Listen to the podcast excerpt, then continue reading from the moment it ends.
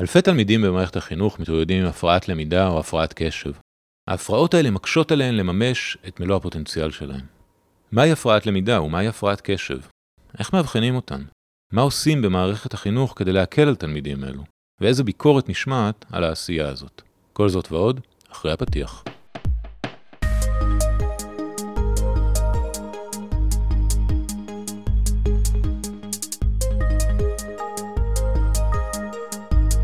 שלום וברוכים הבאים למחקר בשלוש קריאות, הפודקאסט של מרכז המחקר והמידע של הכנסת. אני עידו אבגר, והיום נדבר על אה, סיוע לתלמידים עם לקות למידה, אה, הפרעת קשב ופעלתנות יתר, ונדבר על הנושא החשוב הזה עם דוקטור עסקה מוניקנדם גבעון. שלום עסקה. שלום עידו. עסקה, אה, חדי האוזן מבין המאזינים שלנו בוודאי שימו לב שכבר נפגשנו ושוחחנו על לקויות למידה. מה בעצם אנחנו עושים פה שוב? בפודקאסט הקודם דיברנו על תלמידים לקויות למידה והפרעות קשב בהשכלה גבוהה, ועל החוק שנלווה בעניינם. היום אנחנו מדברים על אה, תלמידי בית ספר, א' עד י"ב, במערכת החינוך, כשבעניינם אין היום בכלל, בכלל חוק, אבל יש מדיניות של משרד החינוך, אה, והנושא נידון אה, מספר פעמים בכנסת הקודמת. וכאן מרכז המחקר והמידע של הכנסת נכנס לתמונה, נתבקשנו לכתוב מסמך על מדיניות משרד החינוך בנושא של לקויות למידה והפרעות קשב, על התוכנית של משרד החינוך בלקויות ללמידה, ועל התגובות של ארגונים שעוסקים בלקויות למידה והפרעות קשב ביחס למדיניות וביחס לתוכנית הזאת. אז, אז בעצם יש מדיניות, היא פשוט לא מעוגנת באיזושהי אה, חקיקה ראשית, אה, והכנסת היא, היא שחקן כי זאת זירה שבה מתקיימים אה, דיונים בנושא, אבל היא לא שחקן פעיל שקובע בעצם את המדיניות. נכון. בסדר גמור, אז רגע לפני שנצלול למדיניות עצמה, אולי בכמה מילים תסביר לנו רגע מהן לקויות למידה. אוקיי, okay, אז בלי להיכנס יותר מדי לדקויות, אני אסביר באופן כללי מה זה אומר. אז אה, לקות למידה בהגדרה הפורמלית שלה היא הפרעת למידה, זאת אומרת משהו שבעצם מפריע לבן אדם לבטא את היכולות שלו, הוא מפריע לו בתפקוד.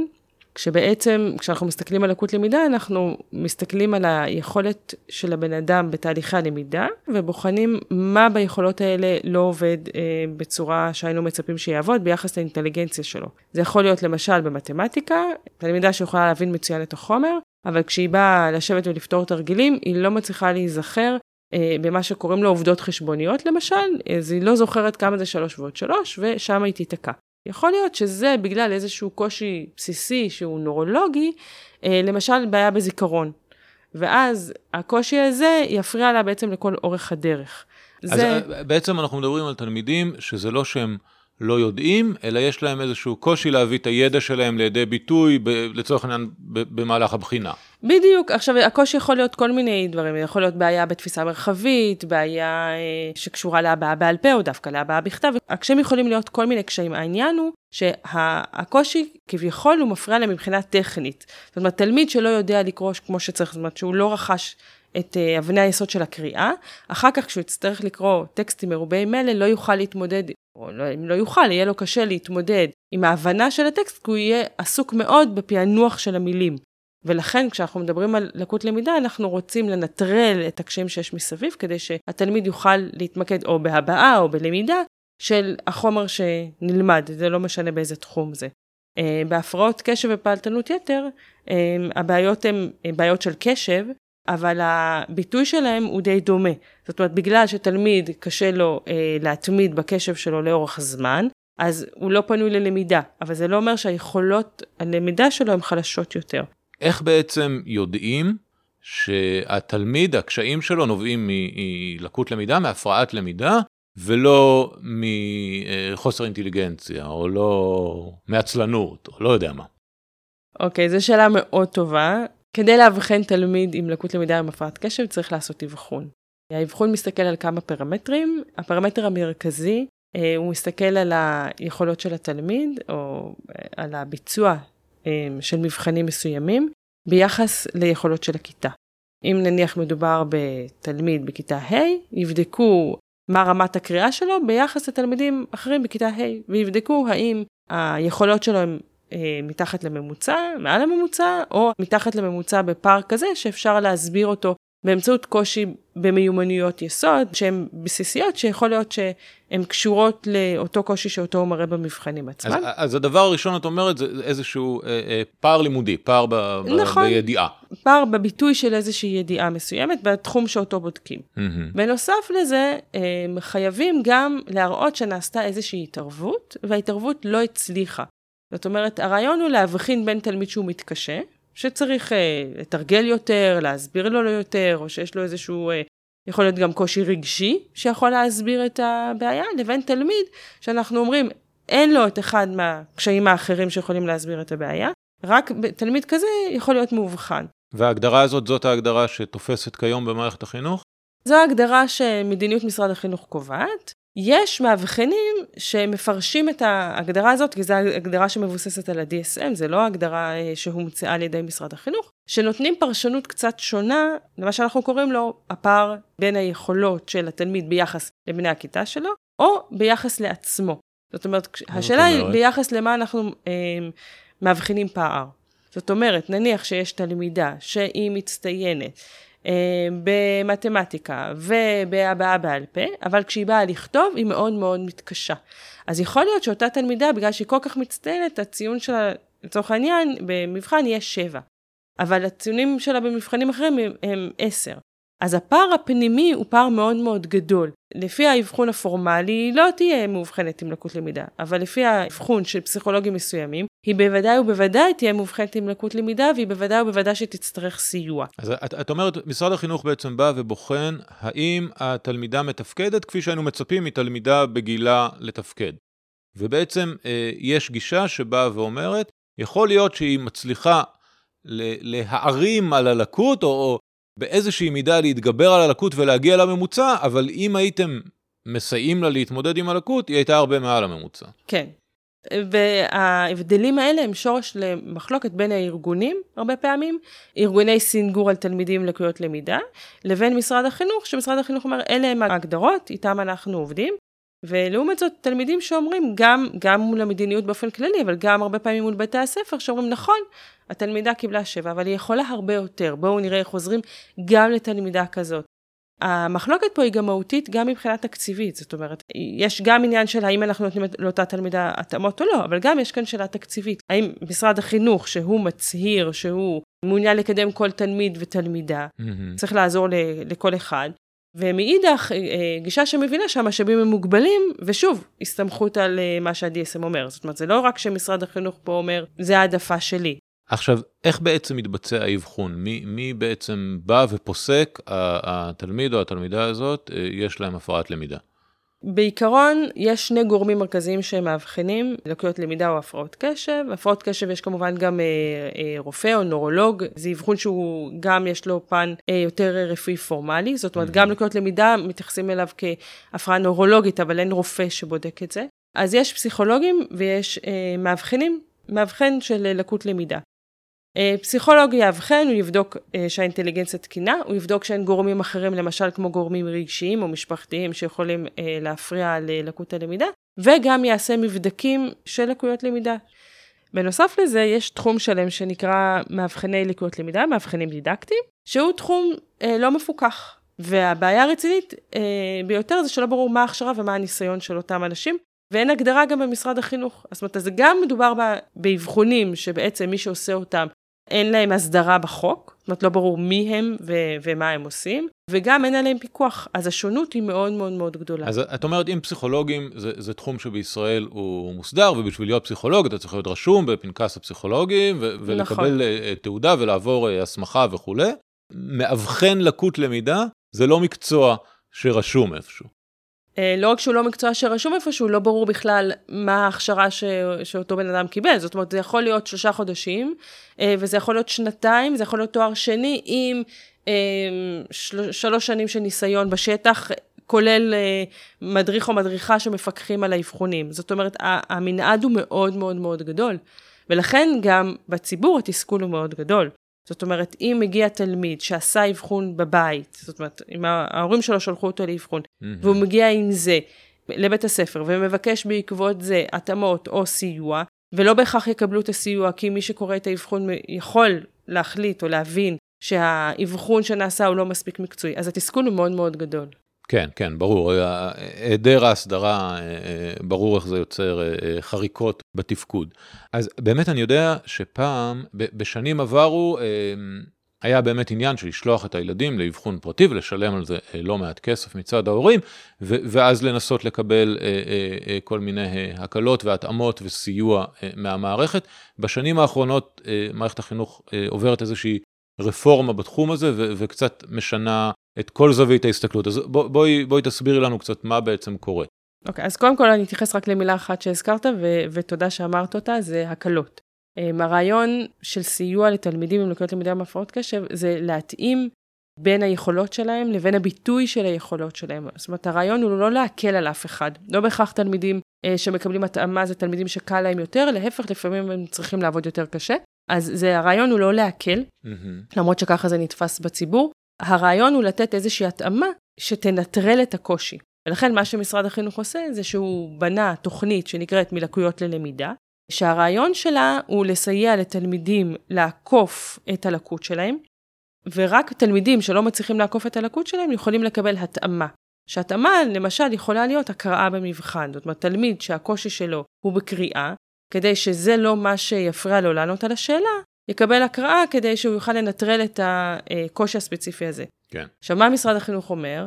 אי אפשר לתת התאמה לכל מי שאומר שיש לו איזשהו קושי. קודם כל, הרעיון הוא לתת לתלמידים את היכולת ללמוד. משרד החינוך רואה את עצמו כמישהו שהוא אחראי לתת כלים לתלמידים לעקוף את הלקות שלהם, באופן כללי לחיים. זה, זה חלק מהתפקיד של משרד החינוך. אוקיי. Okay. בהינתן, ואחרי רצף של התערבויות, שגם בתוך ההתערבויות כל הזמן לפי המדיניות של משרד החינוך, מודדים את ההתערבות, האם היא עוזרת או לא עוזרת. רק במידה וההתערבות לא עזרה, או במידה ולאורך ההתערבות רואים שיש צורך בהתאמה, אז תלמיד נשלח לאבחון. במידה ותלמיד נשלח לאבחון, אפשר אחר כך להסתכל על האבחון ולראות איזה התאמה תתאים לו, ולעשות תהליך שלם של התלמיד צריך ללמוד איך לעבוד עם ההתאמה, ואחר כך הוא יכול לגשת איתה לבגרות. אז בעצם יש פה איזשהו היפוך של הסדר. אם בעבר תלמידים היו אה, הולכים לאבחון, בדרך כלל באופן פרטי ובמימון ההורים, ואז באים למערכת החינוך ומבקשים התאמה, אז היום המערכת אומרת לא, קודם אני אבדוק האם התלמיד מצליח עם, עם העזרה של המערכת להתמודד, ורק אם לא, אז עוברים לאבחון. נכון, זאת אומרת, הדגש הוא על הלמידה ולא על ההתאמה. זאת אומרת, התאמה זה אחד מסל הפתרונות שאפשר לתת לתלמיד, אם בוחנים שזה הדבר שהכי מתאים לו. אבל הרעיון הוא קודם כל להתמקד בלמידה. אוקיי, okay, יפה מאוד. על הנייר זה נשמע אה, מבורך בהחלט. איך זה, איך זה עובד בשטח? אז בשטח, תלמיד בתחילת כיתה ז' עובר מבדקי איתור וסינון. אחד המבדקים אה, המרכזיים שמשתמשים בו זה מבדק עמית, שבודק מיומנויות שפה. וזה איזשהו מבחן איתור, בנוסף לדיווחים של המורים, ולפעמים גם בקשות של התלמידים. את זה כל התלמידים בכיתה ז' עוברים. כל התלמידים בכיתה ז' עוברים, מתוכם נבחרים תלמידים שרואים שכנראה יש להם איזשהו קושי, עדיין לא מגדירים אותם תלמידים עם לקות למידה, תלמידים עם קושי. להם נותנים סיוע. בשלב הבא, אם רואים מתוך הקבוצה הזאת שיש תלמידים שעדיין... מה זה סיוע? אה, סיוע יכול להיות או בסיוע לימודי אה, עם מורה שהיא מומחית ללקויות למידה, או סיוע במענים פדגוגיים או מענים רגשיים, זאת אומרת יש גם תוכניות תוספתיות, לפעמים. זה יכול להיות גם סתם אה, שעות פרטניות עם המורה לצורך העניין. בדיוק, זה יכול להיות שעות פרטניות, זה יכול להיות גם תוך, אה, קבוצה, זה יכול להיות מגוון של דרכי סיוע, זה יכול להיות גם קבוצה רגשית, זאת אומרת לפעמים יש תלמידים שיכולים להתגבר על הלקות שלהם, אבל בגלל עכבות רגשיות הם מתקשים, אז נותנים להם גם סיוע רגשי, זה יכול להיות מגוון מאוד רחב של אה, מענים. שהמענים האלה ניתנים בתוך בית הספר על ידי צוות בית הספר. נכון, נכון. אוקיי. אחר כך בשלב הבא, לקראת כיתה ח', רואים איזה תלמידים המענים האלה לא הצליחו לתת להם סיוע מספיק כדי בעצם, שוב, לעקוף על הקשיים שיש להם. מסתכלים על התלמידים האלה ונותנים להם סיוע נוסף. אוקיי. Okay. אם אנחנו מתחילים ב-25% של תלמידים שמקבלים אה, סיוע במגוון המענים שציינו קודם, בסופו של דבר אנחנו מגיעים למשהו סביב ה-11% של תלמידים שאותם שולחים אחר כך לאבחון. אז 25% מהתלמידים בכיתה ז' מתחילים ומקבלים סיוע, וה-11% איפה נקודת הסיום של המהלך הזה? אה, סביב כיתה ט'. סביב כיתה ט', 11 אחוזים, אה, הם כבר נשלחים לאבחון. נכון, שהמטרה שלו היא כפולה, גם לסייע למורים ולסיוע הפרטני שמקבלים להתאים בעצם את הסיוע לקשיים שלהם, וגם לבדוק איזה התאמות יכולות לסייע להם בבחינות הבגרות. וזה האבחון היחיד שמוכר על ידי משרד החינוך. כל המכוני אבחון שפעלו בעבר? אה, המאבחנים האלה לא רלוונטיים לחתך הגיל הזה. אוקיי, יכול להיות שהם עובדים עם, עם תלמידים בבית ספר יסודי, אבל... נכון, כאן הם לא רלוונטיים, והמטרה של האבחון היא גם לסייע למורים לעזור טוב יותר לתלמידים, וגם להמליץ האם תלמיד צריך התאמה ואיזה התאמה הוא צריך. חשוב לי להדגיש שמבחינת משרד החינוך, גם לאחר שנעשה אבחון על ידי השירות הפסיכולוגי חינוכי, משרד החינוך לא מחויב לקבל את האבחון ולא מחויב לתת התאמות, גם אם באבחון הומלץ על סיוע מסוים. אז למרות שזה אבחון מוכר והוא נעשה על ידי השירות הפסיכולוגי-חינוכי של משרד החינוך, בית הספר עצמו אה, אחר כך יכול להחליט, אני מקבל או לא מקבל את ההמלצה של המאבחן? זה לא בית הספר, זה מה שנקרא מערך לקויות למידה, זה יש מערך שלם שבו מתקבלת ההחלטה האם לתת התאמה או לא התאמה, והמערך יכול לומר שלמרות האבחון, הוא לא מקבל מסיבות שונות, אה, לא יקבל התאמה. אוקיי, okay, שאלה רגע צידית, אבל היא קריטית, מי משלם על האבחון? כי אני יודע שלפחות בעבר זו הייתה סוגיה אה, מרכזית, העלות של האבחונים. נכון. אז העלות העיקרית היא מושתת על משרד החינוך, אה, יש השתתפות עצמית של ההורים, אבל העלות המרכזית היא באמת של משרד החינוך.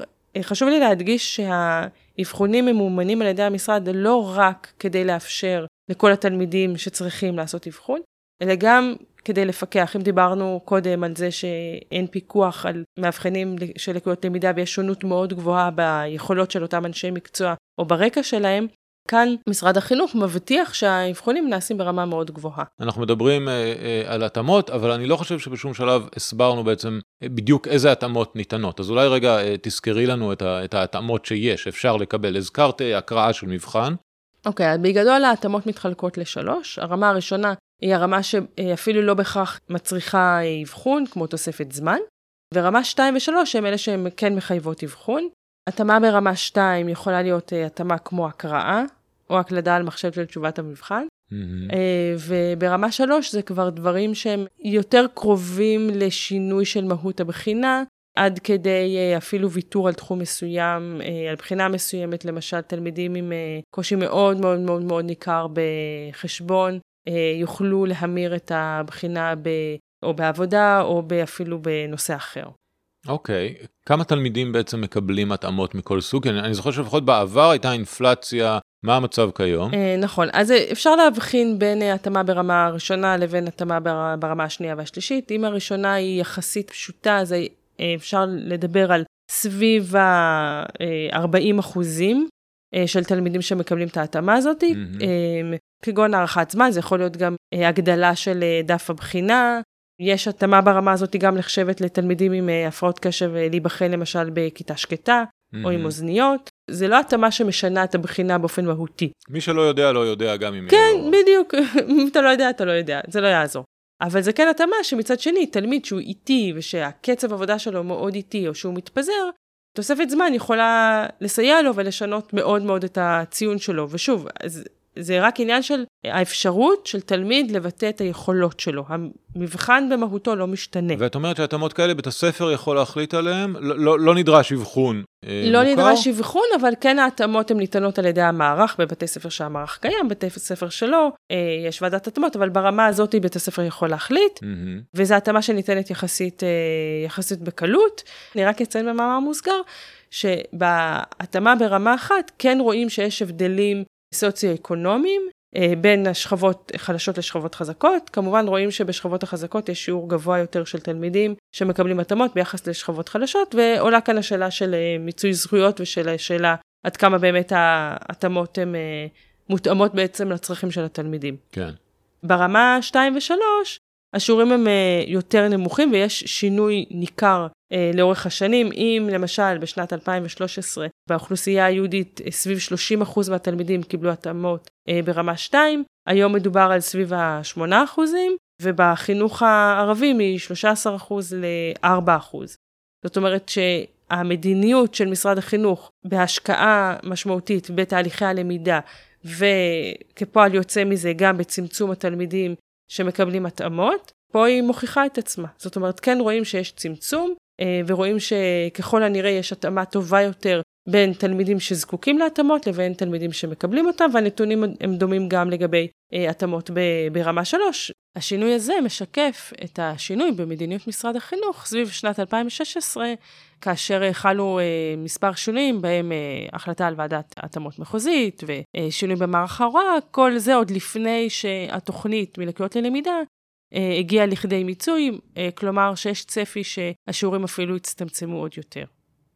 אוקיי, okay, אז אה, על פניו נשמע אה, תוכנית מצוינת, אבל אני מבין שמהשטח עולים קולות אה, ביקורתיים כלפי ההתרחשות הזאת. נכון, אז יש ביקורת שמגיעה בכמה רמות. הרמה הראשונה בעצם מסתכלת על מתי המערכת קוראת לתלמיד, תלמיד עם לקות למידה. הארגונים מסתכלים אחורה אפילו על תהליכי מניעה כבר בגיל הגן. הרעיון הוא שללמד תלמידים כבר בכיתה א' בשיטות שמתאימות לתלמידים עם לקויות למידה על מנת למזער קשיים של תלמידים עם הלקויות. זאת אומרת, גם בגישה של התוכנית, של הבחינה של ההתערבות, מה שאנחנו קוראים להם ה-RTI, גם כאן להתחיל אותה בגיל הרבה הרבה יותר מוקדם, לא לחכות לכיתה ז'-ח'-ט', אלא להתחיל אותה קודם, כדי לאפשר לאותם תלמידים לצמצם את ההשפעות של. הלקות ולבנות להם אסטרטגיות כדי לעקוף את אותה לקות. באמת, כשתיארת את התהליך, שהוא מתחיל בכיתה ז' והוא מסתיים רק בכיתה ט', אז רציתי לשאול אותך, אם, אם לא היה מועיל לתלמידים האלה לקבל את האבחון כבר בכיתה ז', אבל את אומרת, עוד הרבה לפני כן היה יכול להיות מועיל להם אה, אה, לעבור את התהליך הזה. נכון. אני אגיד במאמר מוסגר שמבחינת משרד החינוך, יש היום עבודה על אה, כתיבה של תוכנית שתותאם לתלמידים כבר אה, ביסודי, כרגע התוכנית כזאת היא עוד בהתהוות, אבל מבחינת הטענה של הארגונים היא, בואו נתחיל כמה שיותר מוקדם. הם אומרים, ההמתנה לאבחון, בוודאי כשמדובר רק על כיתה ט', עם תלמיד שיש לו קשיים כבר בגיל המוקדם, ההמתנה הזאת היא מאוד מאוד מאוחרת ויכולה לייצר נזקים גם לימודיים מאוד מאוד ניכרים וגם רגשיים. זאת אומרת, מדובר בתלמיד או בתלמידה שיכולים לחוות קשיים וכישלונות לאורך הדרך. אני רק אציין שמשרד החינוך לא ימנע לעשות התאמות. אין כרגע תוכנית שעושה את זה בצורה סדירה כמו שיש בחטיבות. כמובן שמבחינת משרד החינוך, תלמיד שיביא אבחון, בית הספר יהיה קשוב להסתכל על האבחון, במיוחד כדי להתאים את ההוראה בשביל אותו תלמיד. אבל אה, משרד החינוך רק במקרים אה, מאוד מאוד מצומצמים יממן אבחון כזה. שוב, אנחנו חוזרים לעניין של היכולת כלכלית. וגם משרד החינוך מתנגד למתן התאמות בגיל מאוד צעיר. משרד החינוך מסביר את זה בכך שהמוח עדיין גמיש, והתלמיד צריך לעמוד בפני אתגר ולנסות לבנות אסטרטגיות שיעקפו את הקושי, ולהיבחן כמו שתלמידים אחרים נבחנים. אוקיי, okay, אבל אם נפריד רגע בין שאלת ההבחנה לשאלת ההתאמות, למה בעצם לשיטת משרד החינוך לא לבצע את המהלך שכרגע מתבצע בין כיתה ז' לכיתה ט', בין כיתה ב' לכיתה ד'? למה לא להקדים את כל, ה, את כל המהלך? עד, עד, עד מתן ההתאמות, אני באמת לא מדבר על מתן ההתאמות, בואי נשאיר אותם בצד. מבחינת הסיוע, אז מבחינת משרד החינוך התלמידים מקבלים סיוע, מי שצריך מקבל אה, סיוע או בסל אישי או בסל מוסדי, או מקבל סיוע מהמורים בבית הספר. שוב, יש רצון אה, להתאים את התוכנית כבר על הגילאים הצעירים, כרגע התוכנית עדיין אה, לא קיימת. אוקיי, okay. איזה, איזה עוד ביקורות יש, חוץ מהעניין הגילאי, מה עוד אומרים בארגונים? שתי נקודות משמעותיות נוספות שעולות אה, מהארגונים, כן. נוגעות לכוח אדם ולאיזה תלמידים נכללים בתוכנית. מבחינת כוח אדם, מבחינת משרד החינוך, בכל בית ספר שיש בו את התוכנית, חייבת להיות אה, מומחית ללקויות למידה שמלווה את התוכנית. Mm-hmm. מה ששומעים אה, הארגונים בשטח שהם שומעים, זה שיכול להיות אולי שיש פורמלית אה, מומחיות, אבל, אבל בפועל בעצם אין דמות שנותנת מענה מספיק מקצועי בשטח. כשהמענה הזה, לפי הדיווחים, לא ניתן לתלמידים מבחינה מקצועית, והדבר הנוסף אה, שנטען זה שהמענה שכן ניתן, ניתן בצורה של תגבור של השיעורים, זאת אומרת חזרה על החומר שנלמד בכיתה, ולא בהכרח סיוע במתן אסטרטגיות להתמודד עם הלקות. הטענה היא שהמענה הוא לא, בסופו של דבר לא מספיק מקצועי, ואז עוד פעם, נטען שהורים שיש להם את היכולת הכלכלית ישלמו לסיוע פרטי, והורים שאין להם אה, נאלצים אה, להסתדר עם מה שבית הספר נותן. נכון. שזה מתחבר לסוגיה השנייה, שנוגעת למי הם התלמידים שנכנסים לתוכנית. הטענה היא גם אה, מול אותו מבדק עמית שציינתי אותו קודם כאיזשהו אה, מבדק שאמור לסנן תלמידים עם קשיים, כשהטענה היא שהמבדק הזה לא מאתר תלמידים עם לקות למידה שמקבלים סיוע מהבית, כי אותם תלמידים הצליחו להעלות את ההישגים שלהם, אבל לא בהכרח אומר שאין להם לקות ושהם לא צריכים לקבל תמיכה לאורך זמן. כשהטענה אומרת שלהורים, אנחנו השקענו כל כך הרבה משאבים לאורך השנים, עכשיו המדינה נותנת, אנחנו לא יכולים להיעזר בסיוע הזה, כי התלמיד כבר המצב שלו השתפר. זאת אומרת, איזשהו מין אה, מלכודת כזאת. כמובן שהם שמחים שמצבו של התלמיד טוב, אבל הם מעוניינים לתת לו סיוע נוסף על מנת שהוא יוכל למלא את הפוטנציאל שלו. זאת אומרת, יש פה איזשהו אינטרס אה, להיכשל בבחינה במרכאות כפולות כדי לקבל את הסיוע. כדי לקבל את הסיוע, כדי שההורה לא יצטרך להמשיך לתת את הסיוע באופן פרטי גם, אה, גם בחטיבה. Mm-hmm. וגם כאן יש שאלה, איזה תלמידים כן זקוקים לסיוע שלא נכנסים ולא מאותרים, איך מאתרים גם את אותם תלמידים. עסקה, תודה רבה, זה היה מרתק, זה נושא מאוד חשוב, אני בטוח שהוא יעלה לדיון בכנסת 25 שאנחנו בפתחה. המסמך כמובן זמין באתר מרכז המחקר והמידע של הכנסת, ואנחנו נתראה בתוכנית הבאה. תודה רבה.